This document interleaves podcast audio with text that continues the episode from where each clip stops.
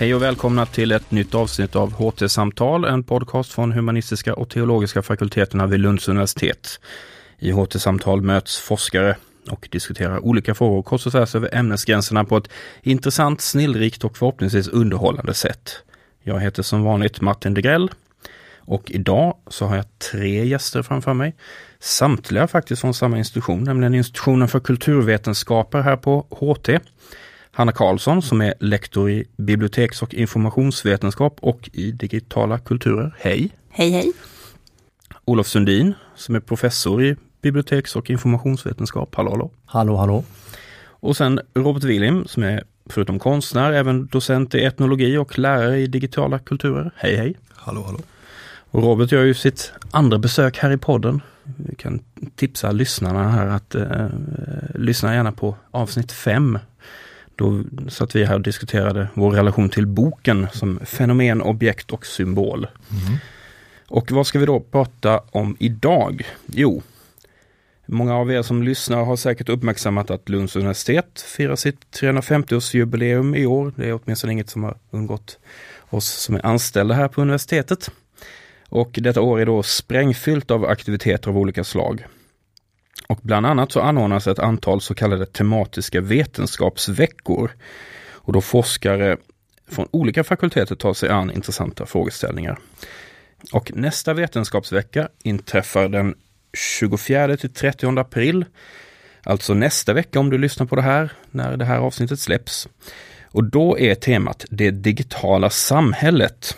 Och det erbjuds föreläsningar och seminarier om allt ifrån digital demokrati och näthat till internetanvändande i Kina och digitaliseringen av hälsa och sjukvård. Och mina gäster är alla inblandade på olika sätt i denna myllrande vetenskapsvecka. Och vi ska snart komma in på exakt hur, men om vi först zoomar ut lite grann från dessa väldigt specifika programpunkter och tittar på de övergripande begreppen här. Det digitala samhället alltså. Vad menar vi med det digitala samhället? Vad ryms inom det begreppet och vad skiljer egentligen det digitala samhället från det helt vanliga samhället? Är det någon som vill? Jag kan väl göra en första ansats. Eh, man kan väl säga att eh, skillnaden kanske börjar bli allt mindre och mindre. Att det inte är så lätt att göra en sådan uppdelning mellan det digitala och det icke-digitala eftersom så mycket av det så kallade icke-digitala kan vara till exempel digitalt producerat. Om vi tar till exempel den klassiska boken så är ju den, kan ju den vara synnerligen icke-digital när man sitter och läser den men produktionsförhållandena eh, är ju synnerligen digitala. Så att det är väl eh, någonting man kan säga att skillnaden är inte så stor idag. Vet inte om ni andra håller med mig? Nej men eh, det stämmer ju absolut att vi eh, lever i ett samhälle där de flesta av de eh, kanaler vi använder för att kommunicera, den som vi brukar prata om informationsinfrastruktur som vi eh, eh använder oss av, är i allt högre utsträckning digital. Och det påverkar ju flera utav samhällets funktioner, allt ifrån, som du nämnde tidigare, hälsofrågor, politik, eh, kultur eh, och kultur i många betydelser. Inte bara kulturyttringar utan hela vårt sätt att leva. Mm. En, en utmaning när man talar om det digitala samhället är ju att försöka undvika att se det som en ersättning av något annat samhälle som, som fanns innan. Till exempel se att nu kommer det digitala samhället ersätta det analoga samhället. Så är det ju inte alls, utan det är ju så att allt det här lagras ju på varandra på intressanta sätt. På samma sätt som att när vi talar om industrisamhället och sedan börjar tala om att vi lever i ett samhälle präglat av tjänster eller ett kunskapssamhälle så innebar ju inte det att industrisamhället försvann. Allting idag nästan omkring oss är ju mer eller mindre industriellt producerat. Men det har kommit nya lager på det. På liknande sätt tycker jag att man kan se det digitala samhället som ytterligare en dimension av hur samhället är uppbyggt. Ja, för ibland, alltså, när man eh, pratar om det på det där sättet så, så är det ju, känns det ju mer rimligt. Va? Alltså just det här att se det som olika en sorts faser nästan eller så. För att jag tänkte på det som du sa Olof också att eh, till slut så känns det ju nästan som att det är meningslöst att prata om det digitala samhället. Alltså när, när slutar man prata om det digitala samhället och börjar prata om bara samhället helt enkelt. Men då är ju det som du säger Robert, att, att om man ser det mer som i termer av faser eller liksom olika paradigm kanske så, så är det lite lättare att, mm. att uh, förstå det. Ja, det är inte bara paradigm utan jag tycker det, vad är det för någon term som, eller vad är det för koncept som är, säger någonting om hur vi lever idag. Alltså i viss mån kan vi fortfarande använda ja, industrisamhället eller eh, någon annan, ja, vi talar inte om det elektriska samhället längre. Allting är ju mer eller mindre elektriskt som vi har kring oss, eller inte allt men väldigt mycket i vår infrastruktur är elektriskt. Och, eh, och det är fortfarande högst, högsta grad relevant fast det är liksom inte en term som man eh, kommer så långt vidare med analytiskt och funderar kring ja, elektriska samhället. Men däremot det digitala är ju fortfarande, har ju den kraften att kunna öppna ögonen när vi ser på någonting. Att ja, vi ser det här som en digitaliserad process. Vad innebär det för vår förståelse för den värld vi lever i? Eh, så det fungerar som, inte så mycket som en fas men mer som en, eh, en aspekt av samhället som är tongivande. Som har lagts på många av de här tidigare och kanske inte så mycket ersatt. Det känns också som ett ganska svepande begrepp, intressant. Alltså vad, vad kan man säga vad som, vad som kännetecknar ett digitalt samhälle? Vad, är för, vad har vi för kriterier? Jag skulle bara vilja backa lite grann till, mm. till Roberts eh, kommentar om det elektroniska samhället.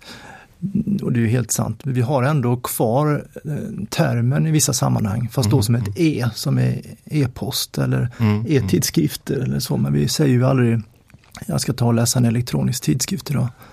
Mm. Um, en, en, sak som man skulle kunna, som kännetecknar uh, um, vår samtid inom vissa områden i alla fall, det är just möjligheten att man kan med hjälp av att uh, olika fenomen och har blivit gjorda digitala, eh, det är att man lättare kan mäta. Man kan lättare rangordna. Man kan lättare eh, ta olika delar av det digitala och sätta samman i nya konstellationer på något vis som, eh, eh, som vi ser på, på internet naturligtvis. Då. Så det är väl en sån aspekt av det hela.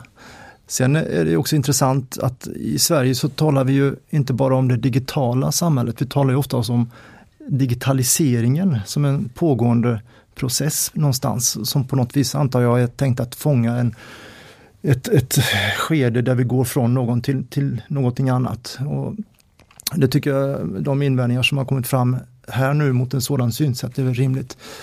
Sen ser vi också hur vi ibland eh, vi i Sverige översätter det till digitalization på engelska. Eh, vilket många engelsktalande inte känns lika bekvämt som det gör för svenskar. Som på engelska talar man ofta digitization. Så det finns något intressant här i hur man använder termerna och den här digitaliseringsprocessen.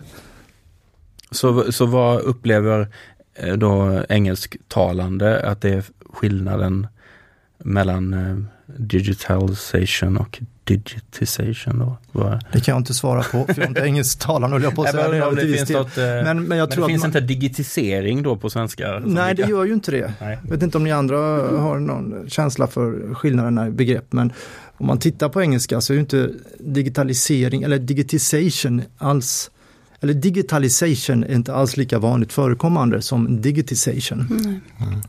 Jag skulle bara vilja återkomma till det som vi pratade om, vad som kännetecknar det digitala samhället. Eh, och jag tycker det som du tog upp Olle är ju eh, viktiga aspekter, men jag tänker också på den, eh, den aspekten som handlar om att fler har möjlighet att publicera sig eller att uttrycka sina åsikter för en större publik. Man brukar prata om Eh, att rollen hos gatekeepers eller grindväktare vad det gäller just publicering av information, att den har minskat i och med det digitala samhällets framväxt. Och det får ju, eh, har vi ju sett på senare tid, kan få väldigt stora konsekvenser. Eh, man har väldigt länge talat om de här nya möjligheterna eller förändrade möjligheterna som eh, många har pratat om det som en form av demokratiseringsprocess. Eh, och det är det ju i stor utsträckning, men det kan ju också få andra konsekvenser när fler människor har en möjlighet att göra sina röster hörda, som inte alltid behöver vara positiva.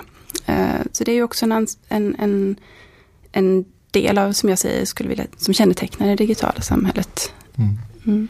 Om vi tar, går vidare från det då och eh, tillbaka till den saken ni diskuterade här kring digitization och digitalisation.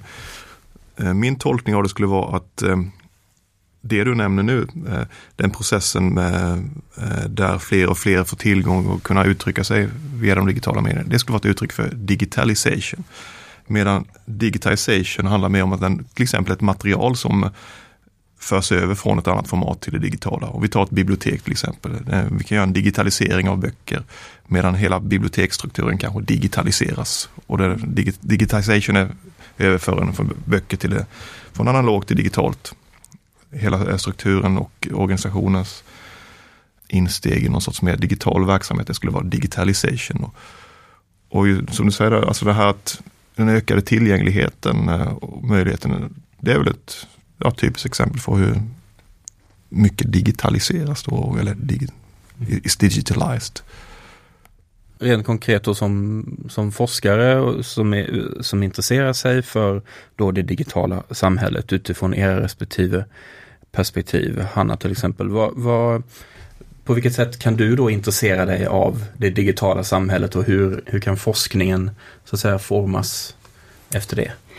Um, jag har ju tittat på det digitala samhället från lite olika perspektiv, eller lite olika nedslag kan man väl säga i min forskning. Där eh, jag skrev min avhandling om bibliotek och tittade på hur arbete på bibliotek förändras när eh, digital teknik, i synnerhet och sociala medier, får en mycket större utrymme i verksamheten.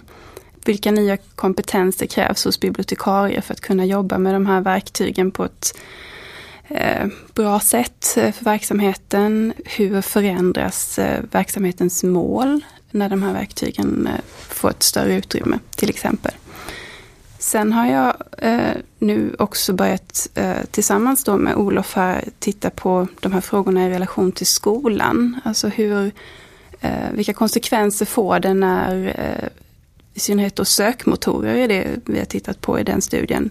När den, de får en större plats i skolan och mer tydligt blir en del av skolans eh, informationsinfrastruktur. Eh, så det är två nedslag som jag har gjort mm. i min forskning. Just när det gäller biblioteken och bibliotekarierna, så är det liksom är det revolutionerande på något sätt, eh, alltså digitaliserings processen? Eller är det, hur ser bibliotekarierna på det? Är det liksom bara, ja men det här är bara ett, ett nytt verktygssätt eller är det, är det liksom, ser de det här som att detta förändrar helt vår roll, det förändrar vår yrkesroll, det förändrar bibliotekens eh, position eller hur, hur, hur ser man på det därifrån? Jag tror att alla de, eh, de eh, åsikter som du uttryckte nu förekommer. Jag tror det kan se väldigt olika ut beroende på vilken attityd man har till, till digital teknik och digital utveckling. Men vad man kan säga är ju att jag tycker lite likhet med det som Robert pratade om innan, detta med att olika lager samexisterar. Att, att prata om revolutioner här, att det finns ett arbetssätt eller en en verksamhetsform som ersätter en annan till följd av det digitala samhället när det gäller bibliotek. Det tror jag är olyckligt. Så jag tror snarare att man ska titta, se det som att digital teknik är ett nytt element som har introducerats, men som, ska vi säga, destabiliserar tidigare praktiker. Att man, eh, man gradvis gör saker och ting på ett annorlunda sätt. Sen är det ju absolut så att eh, det digitala eh, har utmanat bibliotek på många sätt. Man eh, kan få tillgång till information på många andra sätt än att gå till biblioteket. Böcker finns i andra format. Behövs den fysiska byggnaden bibliotek längre? Vilket i sin tur gör att man kanske funderar på, över titta andra former att använda byggnaden på istället för att eh, fokusera på de fysiska samlingarna, eh, boksamlingarna. Det blir mer ett upplevelserum, en mötesplats och så vidare. Så visst, det har inneburit många förändringar men jag tror inte att man ska prata om revolution här, utan eh, de här små gradvisa, fina små stegsförändringarna istället. Mm. Men det måste ju också, alltså även i, i, om man går vidare då till skolan, så alltså liknande tankegångar måste väl eh, komma tillbaka även, även där så att säga? Alltså det är stora förändringar. Jo, det kan man väl säga. Det, det digitala tenderar ju att eh, osynliggöra sådan infrastruktur som vi tidigare har sett som ganska tydlig. Eh, och istället så döljs den lite platt bakom en skärm eller någonting. Va?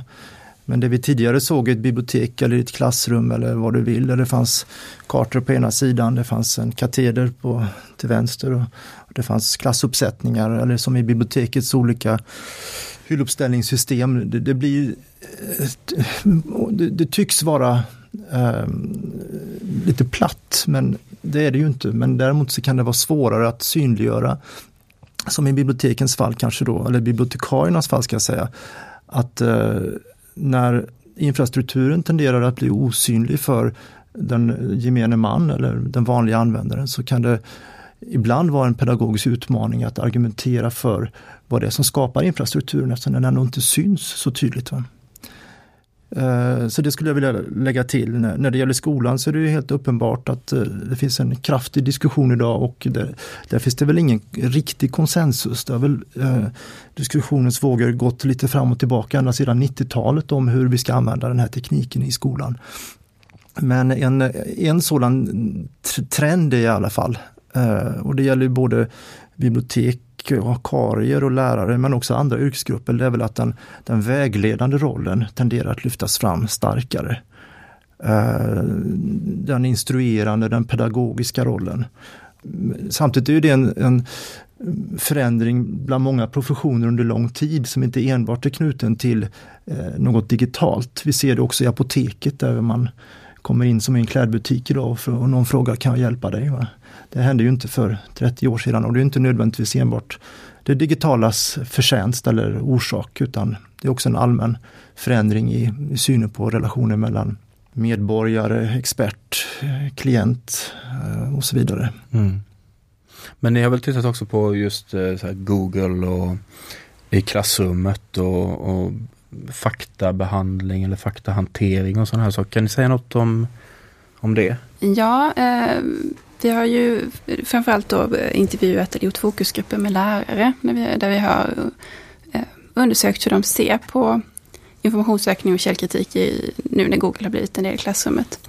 Och jag tycker att eh, någonting som har varit intressant det är ju hur eh, eh kraven på elevernas eh, kunskapsbehandling, eh, vad man ska kalla det för, att de förändras. Att Eh, eh man har gått, man tänker på en, en, tidigare skola, nu en schablonbild av tidigare skola ska jag säga, men där eh, att lära sig saker, kanske inte utan till men ändå att memorera var en, en, del av det pedagogiska, de pedagogiska instrumenten. Så har ju inte det alls en lika stort utrymme idag, för det har vi verktyg som är väldigt bra på att göra. Vi har en, en stor eh, fakta bas eh, nära till hands som vi kommer åt genom Google, eh, genom andra sökmotorer. Är det ren rationalisering? Liksom? Eller? Nej, det vet jag inte, men man kan väl säga att det krävs ju mer av eleverna för att kunna visa eh, att de kan eh, de kan göra, att man kan göra någonting annat än vad de här verktygen gör. Att man måste kunna sätta ihop den här faktan, som Olle nämnde innan, som finns. Kunna sätta ihop den, göra den till sin egen och ut, göra den till kunskap, att kunna analysera och resonera, kritiskt granska det som då Google inte kan, eh, som en miniräknare inte kan göra. Eh, och det eh, krävs även för de lägsta betygen i dagens skola. Vilket är ju en rätt avancerad, eh, det är avancerade krav som vi ställer på eleverna. Och det skulle man kunna se att det, är, en de här, det digitala samhället är liksom en, en del i att, att, uh, i den, att skapa den de kunskapskraven. Precis, det skapar liksom nya förutsättningar för mm. hur du ska hantera världen på något sätt. Ja, visst. Mm. Och, och, samtidigt så medför ju det också, kan jag tycka, eh, eller kan vi tycka mm. i vår forskning att eh, det finns också som en konsekvens av detta ett, eh, ett ökat behov av att kunna att, att göra de här nya tekniker för kunskapsinhämtande, för organisering av kunskap, att, att, att göra det till ett innehåll i undervisningen, att man också problematiserar de här, den här till synes enkla infrastrukturen så att man har en förståelse för och också kan kritiskt ifrågasätta varför saker och ting blir som de blir när man är ute på nätet och varför saker och ting dyker upp i sitt flöde. Varför vissa saker inte dyker upp i sitt flöde. Varför en eh, sökträfflista ser ut på ett speciellt sätt och vad är det som man aldrig ser i de där listorna som ligger på 70 eller 80 sida eller så, eller bara nedanför bildskärmskanten. Det låter nästan som så här överlevnadsstrategier liksom, på sätt och vis i den digitala världen. I den digitala djungeln. Ja, tyvärr är det väl så, håller jag på att säga, att man överlever ändå. Men, eh, men eh, det, det, det som behövs är ju en, en, eh, en utifrån medborgarnas perspektiv eller allmänhetens perspektiv så, så behövs det ju en, en, ökad medvetenhet, en ökad reflektionsförmåga. Och det ser man ju också idag. Det finns ju en stor ska man säga, eh, stora, det finns många frågetecken idag från en samhällsnivå. Eh, hur, man ska hantera den här eh, nya eh, medieverklighet som har funnits sedan ett antal, ett antal år. Och den här, den här diskussionen har väl blivit extra, den var stor i samband med valet i USA. Vi, vi, vi ser den löpande i Sverige, vi såg den efter, efter terrorattacken förra fredagen. Eh, hur ska man hantera den här nya verkligheten där vi kan, eh, vi talar om filterbubblor där vi, vi, vi ser olika saker beroende på vad vi har för eh, tidigare vanor på nätet eller våra ideologiska utgångspunkter. Och den lösning som man talar mycket om nu, det är ju källkritik, men det lägger också väldigt mycket ansvar på individen att kunna hantera denna situation. Robert, från ditt perspektiv, som etnolog, också som konstnär för den delen. Mm. Vad, ehm, hur har du närmat dig de här frågorna med det digitala samhället? Jag har jobbat med det digitala samhället och forskat kring det i ja, nästan exakt 20 år nu. Till att börja med så skrev jag om det internet som framväxande då, från 97 och framåt. Och ehm, då tog det några år så kom det som kallades för dotcom-bubblan och en rad internetföretag som dök upp och eh, gjorde stormande liksom, framsteg under några år och sen eh, senare gick eh, många av dem i konkurs eller blev eh, omvandlade på andra sätt. Innan Google egentligen fanns på kartan. Eh, idag känns ju Google som en, eh, det är ungefär som en eh, naturlag som finns omkring för många. Man pratar om att eh, det finns det något, något som alltid har funnits men det är, det är knappt 20 år. Min erfarenhet av att forska kring internet är längre, längre än Googles existens. Eh, alltså på något sätt, och då har jag ändå forskat ganska det är rätt kort tid ändå. 20 år, det händer mycket på 20 år. Och eh, det jag forskar kring nu det är lite att se på hur infrastruktur, eh, alltså ganska fysisk industriell infrastruktur förhåller sig till internet. För det som Olle var inne på, det här med det man lär sig i eh, skolan, källkritik och så vidare. Men även då eh, de andra implikationerna och förstå eh, det digitala, den här överlevnadsstrategin du nämner också Martin det handlar också om en förståelse. Hur är samhället hopskruvat? Eh, eh, I samhällsvetenskapens skolan får man säkert lära sig en hel del om hur, varifrån kommer vår elektricitet, kommer vattenkraft, nu behöver vi andra energikällor. Men hur fungerar den elektroniska och den digitala infrastrukturen? Där kanske vi behöver veta mer. Och hur den inte alls på något sätt är eh, eh losskopplad från frågor om till exempel källkritik.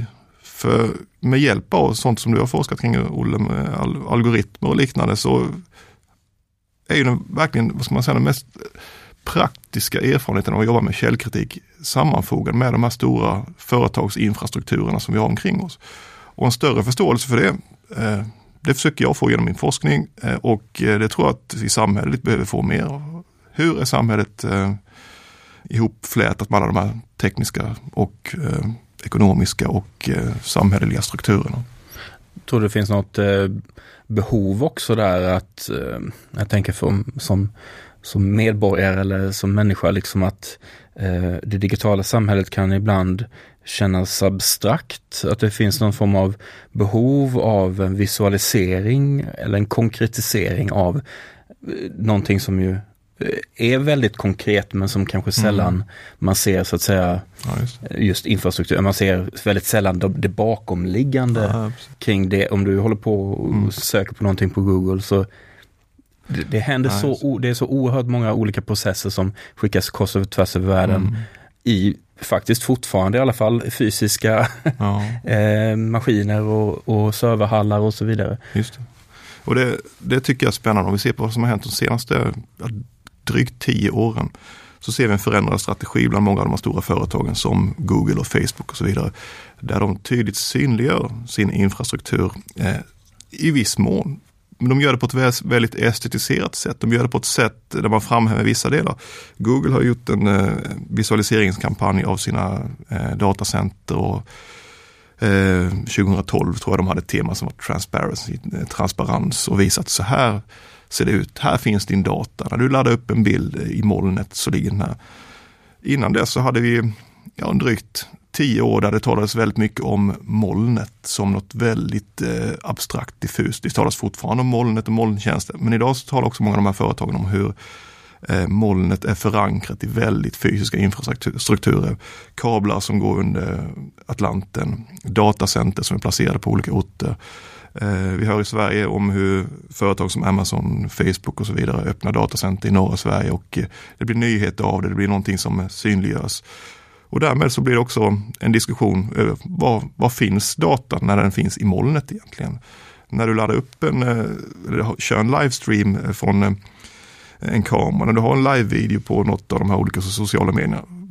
Ja, var hamnar det någonstans? Var finns den, den här bilden du lägger upp? Var finns den någonstans? Det är nog frågor som vi måste fundera mer kring. Och jag kan förstå att vi som användare kan få de här funderingarna. Men vad motiverar Google eh, och Facebook att så att säga profilera dessa datacenter på, på ett sånt väldigt konkret sätt? Vad, vad, vad, har de, vad vinner de? Är det att knyta an till någon sorts eh, gammal eh, industriaktig eh, estetisering eller vad, vad? Min syn på det är att de har eh, att vinna eh, i förtroende hos allmänheten. Att visa att eh, vi är inget flummigt IT-företag med några eh, som bara sitter och eh, intuitivt bestämmer eh, hur vi ska göra utan eh, eh vi jobbar med konkret eh, industriella eh, procedurer som är noggrant eh, och väldigt eh, komplext men noggrant eh, genomförda med hjälp av en väldigt, väldigt stor infrastruktur. Så det är en sorts förtroende man vinner genom det och sen så är det också så att tiden är mogen för att visa den här, försöka visa upp att det här är inte, det är, det är stora industrier det handlar om. Och återigen till den här frågan vi inledde det här samtalet med, det digitala samhället är också det industriella samhället i hög grad. För det här är stora energikrävande eh, industrier. Ehm, um, sen, jag tänkte bara lite kort eh, höra för att ni, både Hanna och Robert, eh, ni undervisar ju eh, i den här utbildningen som heter digitala kulturer. Vad innebär det? Vad är, vad är det för typ av utbildning? Vad får man lära sig där? Digitala kulturer är ju en, en humanistisk eh, utbildning i, eh, i att förstå det digitala samhället kan man säga. Så att, eh, det är ett en utbildning som fokuserar mycket på att kunna kritisera, problematisera och eh, analysera eh, digital utveckling. Men också att kunna delta i produktionen av det digitala samhället på olika sätt. Allt ifrån eh, webbutveckling till att formulera digitala strategier till att göra utvärderingar av digitala tjänster. Så att eh, det är en, en, en det spänner eh, från väldigt praktisk eh, kunskap till väldigt teoretisk kunskap. Eh, jag vet inte om du vill tillägga någonting där mm. Robert? Mm. Jag tror det var en sak vi talar om här just idag som har att göra med en förståelse för vad det digitala egentligen är. Det försöker vi fläta in i det här programmet. Men inte bara som ett program där man eh, kollar på de här sakerna och förhåller sig kritiskt till det från sidan. Utan precis som Hanna säger, att man ska kunna jobba med det här. Därför finns det en rad kurser som också är ganska praktiska. Alltså de jobbar i projekt och mot olika externa aktörer. De får lära sig en rad digitala verktyg. Eh, mycket för att få den här konkreta förståelsen. Hur jobbar man med det här? Men också kunna ta ett steg åt sidan och reflektera över hur fungerar det här egentligen? Och eh, det är den här både tvärvetenskapliga och eh, multikom, eh, alltså baserat på multikompetens, den typen av eh, sammanflätning vi vill ha i programmet. Sen är vi också, tror jag, väldigt öppna för att det är svårt att definiera vad digitala kulturer och det digitala samhället är. Mm. Och att det är någonting som vi ser som en styrka. För att det kan vara många olika saker och vi är lärare som kommer från många olika ämnen. Eh, och får med oss kompetens från många olika ämnen. Så vi jobbar ju hela tiden med och i takt med att, att samhället också förändras. För det här är ju en utveckling som går väldigt eh, snabbt. Det händer nya saker hela tiden. Så vi jobbar ju kontinuerligt med studenterna i att eh, eh, förstå den här utvecklingen och förstå eh, det digitala samhällets förändring mm. också. Och det här leder oss då smidigt in på en av de här programpunkterna under Vetenskapsveckan som jag vet att ni är lite grann inblandade i. Det heter Sanning och konsekvens? frågetecken. Samtal om fakta i den digitala kulturen. Är det ett panelsamtal eller vad, berätta lite om vad som kommer att hända. Ja, tanken är att vi, eller det kommer att vara ett panelsamtal där vi med utgångspunkt i våra olika forskningsinriktningar eh, kommer diskutera just eh, faktans betydelse i den digitala tidsåldern. Eh, och tanken om den här paneldebatten eh, föddes ju den, de diskussioner som eh, har förts på sista tiden om just faktaresistens, alternativa fakta. Eh, och där vi, det här väckte mycket, har väckt mycket tankar hos oss och hos våra studenter. Det är många av våra studenter som intresserar sig för de här frågorna. Så vi tänker oss en, ett rätt öppet samtal där vi problematiserar och lyfter eh, faktans betydelse eller icke-betydelse i digitala kulturen. Jag tycker det är en bra sammanfattning och eh, mycket av det, även, återigen, mycket av det vi talar om här kommer att vara relevant för även det här samtalet. Men vi kommer förankra det mer i forskningserfarenheter och erfarenheter som vi fått under det här programmet. Och vi kommer också att eh, inleda med en lite längre presentation av programmet eh, för de som är intresserade av vad digitala kulturer är för typ av utbildning. Mm. Och vi ska säga att det här äger då rum torsdagen den 27 april klockan mellan 10 och 12 på Lux i C121. Allt det här finns ju på internet såklart, apropå det digitala. Och den andra punkten som ju Hanna också är inblandad i och även Olof ju, eh, är någonting som heter kunskap i en digital värld, resultatdialog och debatt. Också torsdagen den 27 april fast på eftermiddagen 15 till 18. Och kunskap i en digital värld, det är något sorts tvärvetenskapligt forskningsprojekt eller kan du mm, eller, det, Olof? eller möjligtvis mångvetenskapligt. Till och med det? Eh, ja, det är ett eh, VR-ramprojekt som Eh, forskare från filosofi och biblioteks och informationsvetenskap har arbetat tillsammans med. Och där jag tillsammans med Erik Olsson i filosofi har haft en ledande funktion. Och eh, det är ett, ett större projekt, som har, eller ramprojekt just, som har sträckt sig över fyra år och som inkluderar en mängd olika delprojekt. Eh, där vi då eh, från vårt håll och från filosofens håll har har fokuserat på vissa specifika frågor fast lite från olika perspektiv kan man säga. Och vad som händer då på det här tillfället är att vi presenterar några av våra resultat Eh, på ett, eh, vad vi tycker, tillgängligt sätt, och spännande sätt. Bland annat kommer Hanna tala om just Googles eh, roll i skolan och hur det bidrar till att förändra skolans arbetsformer. Det kommer frågor som har, vi kommer också en presentation om the right to be forgotten.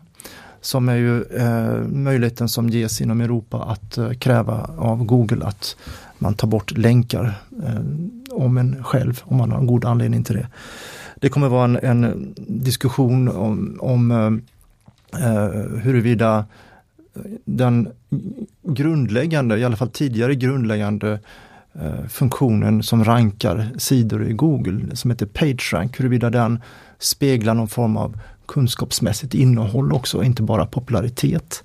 Så det är lite sådana, näthat kommer också upp där. Och sen kommer det avsluta med en, en eh, diskussion, en panel som eh, kommer väl delvis att ta upp innehållet men också om eh, möjligheter och eh, ibland också kanske svårigheter att arbeta mångvetenskapligt som vi tror kan bli väldigt spännande. Mm. Eh, vi ska snart avrunda här, men jag ska jag har en sista fundering och det är om man tittar på det här, den här vetenskapsveckan och de olika programpunkterna så slås jag av, stundtals finns det en ton av eh, låt oss säga försiktighet eller pessimism bland en del programpunkter. Jag noterar en, en känsla av eh, ofrånkomlighet vad gäller det, hur det digitala så att säga bara som en tsunami bara slår över oss och, och dränker oss. Och det talas om att utvecklingen eh, går i rasande fart och det antyds nästan att det går av sig själv, att vi har liksom ingen kontroll över det. Är det digitala samhället förknippat med eller liksom tankar, forskning kring det? Är det förknippat för er med någon sorts oro eller nej, är, det, är det bara jag som läser in liksom en ton här som kanske är helt orättvis läsning? Eller finns det någon form av, jag ska inte säga domedagstanke, men liksom finns det någon eh, jag tror så här, om jag får spekulera lite, att eh, eh, den här mer kanske farhågorna, eller jag skulle inte uttrycka det som farhågor, utan jag skulle snarare vilja säga det som ett mer problematiserande och kritiskt perspektiv, som jag tror eh, kommer till uttryck här, eh, utan att ha läst programpunkterna själv, men om jag, om jag tar det på orden, så eh, är det väl också en motvikt mot en kanske mer kommersiell diskurs kring digital utveckling, som väldigt tydligt betonar de positiva aspekterna med, med digital utveckling, alltså demokratiserande, eh, nya möjligheter som vi aldrig har skådat tidigare och så vidare och så vidare. Eh, och det finns ju väldigt, väldigt mycket positivt med digital teknik och digital utveckling. Jag tror inte någon av oss skulle vara så intresserade av det digitala samhället om vi var bara helt och hållet negativ, negativt inställda. Men det behövs ju också eh, andra perspektiv. Och det kanske också är en tydlig uppgift för forskarvärlden att komma med de perspektiven, tänker jag.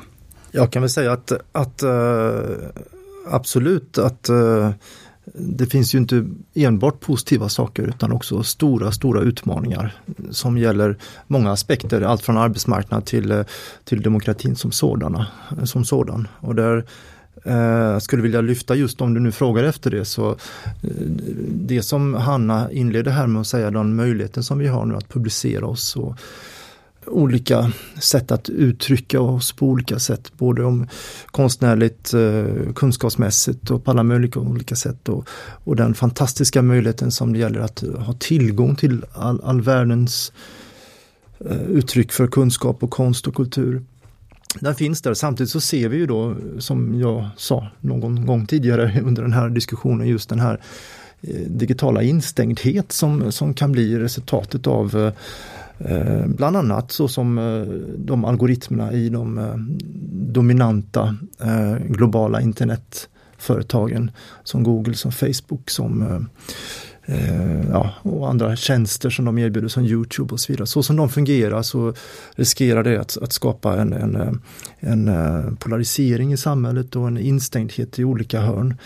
Och där kan jag se en väldigt stor samhällelig utmaning som finns. Där eh, källkritik kan inte vara svaret på alla frågor. Eh, men utan det finns ett antal samhälleliga institutioner som kommer spela en eh, väldigt viktig roll just i, i de här frågorna. Och det är naturligtvis skola, bibliotek, public service, eh, universitet och säkert flera andra som jag inte kommer ihåg i uppräkningen nu men som, som på något vis kan erbjuda någon slags eh, samhällelig kalibreringsinstrument för att hitta gemensamma utgångspunkter. Det tror jag är en, en stor utmaning som vi har mitt i allt det positiva. Mm. Jag tycker det är, det är viktigt att man som forskare ska ha en för, eh, ett förhållningssätt eh, som balanserar utmaningar mot möjligheter och försöka ha en så balanserad syn på det som möjligt.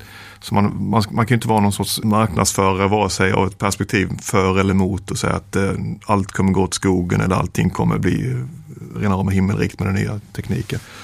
Men det är klart att det finns de som eh, är inkörda på de spåren. Det finns massa människor som eh, marknadsför den nya tekniken och säger att det här kommer skapa enorma möjligheter. Och så finns det de som är, eh, är oerhört fientligt inställda till ny teknik. Och eh, inget av de spåren tycker jag att man som forskare ska haka på. Och det är möjligt att man kan läsa in det här programmet att det är, har en, kanske en, eh, en försiktig hållning. Men den försiktiga hållningen är också en sorts reflekterande hållning som är, jag tror det är viktigt att kunna ha i relation till den ganska snabba utveckling som ändå sker. Jag ska inte gå för hårt eh, åt den här, eh, de som har satt ihop programmet. Det, låt, det lät lite elakt kanske. Men, eh, det var någonting med språkbruket som jag tycker, och, och, och någonting ja, som jag tycker också jag känner, man känner igen. Va? Men det är, bara, det är viktigt att ha den här balansen också, framförallt den kritiska eh, tänkandet. Men om nu eh, lyssnarna, eh, de lyssnar på det här som vi har pratat om nu och så kanske de inte har möjlighet att gå på de här eh, olika programpunkterna under Vetenskapsveckan. Men de är ändå intresserade och de vill veta vad, vad ska jag gå vidare med nu? Och då undrar jag om ni har några tips till lyssnarna. Vad säger Robert till exempel? Eh, oj, det finns mycket man kan kolla på. Det är bara, eh, dels är man intresserad så kan man se vad det som händer, mer vad som händer på Lunds universitet. För det, här, det som sker här i det här programmet är bara en, eh, ett axplock eh, av det som sker kring det digitala. Eh, men om man ska ge ett annat konkret exempel. Det finns en, en kritiker, forskare och eh, konstnär som heter James Bridle som har sysslat med det digitala på spännande sätt. Han har gör ganska utmanande grejer och ställer frågor kring big data eh, självkörande bilar, drönare och liknande genom att använda konstnärliga perspektiv eh, som man förenar med eh, reflekterande, ganska eh, skarpa texter och sånt. Och, eh, honom hittar man nog läst, enklast genom att ja, googla James Rydell så eh, dyker hans hemsida upp. Mm. Hanna, har något? Ja, alltså jag tänker tips här på lite säga, olika nivåer i den eh, akademiska karriären, vad man ska säga. Men eh, först så tänkte jag att jag skulle vilja tipsa om de uppsatser som våra studenter på digitala kulturer skriver. Eh, många spännande och intressanta frågor som eh, tas upp där. Ehm, de kan man ju hitta via Lunds universitet, LUP Student Archives tror jag att det heter. Ehm, en annan författare som jag tycker skriver många intressanta saker rörande det digitala heter José van Dijk. Ehm, kan ger många intressanta ingångar till vidare läsning också. Och hon kommer väl på just den här veckan och föreläser? Ja, hon och med också. Där ser man. Där ser man. Tror jag. Jag tror det. På måndagen där. Ja. ja. Och Olof? Jag tycker naturligtvis att man ska skaffa sig en rejäl utbildning och börja på digitala kulturer i tre år och sen hoppa över och gå vidare mot ABM-programmet som ju också tar upp de här sakerna. Men om man det är inte hinner... första gången vi har fått den typen av tips. Gå denna utbildning. Men, om Men det är bra, har... det, får, det, det kanske fler borde lära sig att tipsa om. Ja. Men om man nu känner att man inte har tid med fem års utbildning för att ta itu med de här sakerna så kan jag Eh, det finns ju många att läsa här men ett, en bok som jag tycker ger en, en bra ingång om just Google, även om den börjar bli lite gammal idag. Det är eh, boken The Search Engine Society eh, av eh, som ger en, en gedigen bakgrund och förståelse för just hur Google bidrar till att forma hur mycket av det vi ser idag ser ut på nätet genom sitt sätt att fungera och, och sin storlek på sitt företag. Mm. Jättebra, tack så mycket för dessa tips och jag kan säga till lyssnarna att gå gärna in på ht.lu.se så kommer vi att jag lägga upp lite länkar där till saker som har tipsats om här så att man hittar det enkelt och bra. Vetenskapsveckan, det digitala samhället, det äger alltså rum i Lund den 24 till 30 april. Ett digert program fullt av seminarier, symposier, föreläsningar och annat. Hela utbudet hittar ni på www.lu.se 350 och eh, som sagt 27 april här på Lux där vi är nu eh, kommer några av de här programpunkterna som vi pratar om eh, dyka upp. Och då har vi kommit till slutet av detta avsnitt av HT-samtal. Prenumerera gärna på podcasten, betygsätt den på iTunes, men bara om ni ger högt betyg. Tipsa gärna vänner och bekanta. Eh, besök oss och lär dig mer om forskningen på HT, lyssna på gamla avsnitt, allt detta och mer till gör det på ht.lu.se. Eller så kan du leta upp oss på Facebook, där heter vi Humaniora och teologi vid Lunds universitet. Mig kan man nå på martin.degrell kansliht.lu.se. Och jag säger tack till Hanna Karlsson, Olof Sundin och Robert Willim. Den här podden spelas ju som vanligt in i Humanistlaboratoriets larmstudio på Lux och vår eminenta tekniker heter Peter Roslund. Vår signaturmelodi görs av Graham Bowl. Jag heter Martin Ligell och vi hörs snart igen.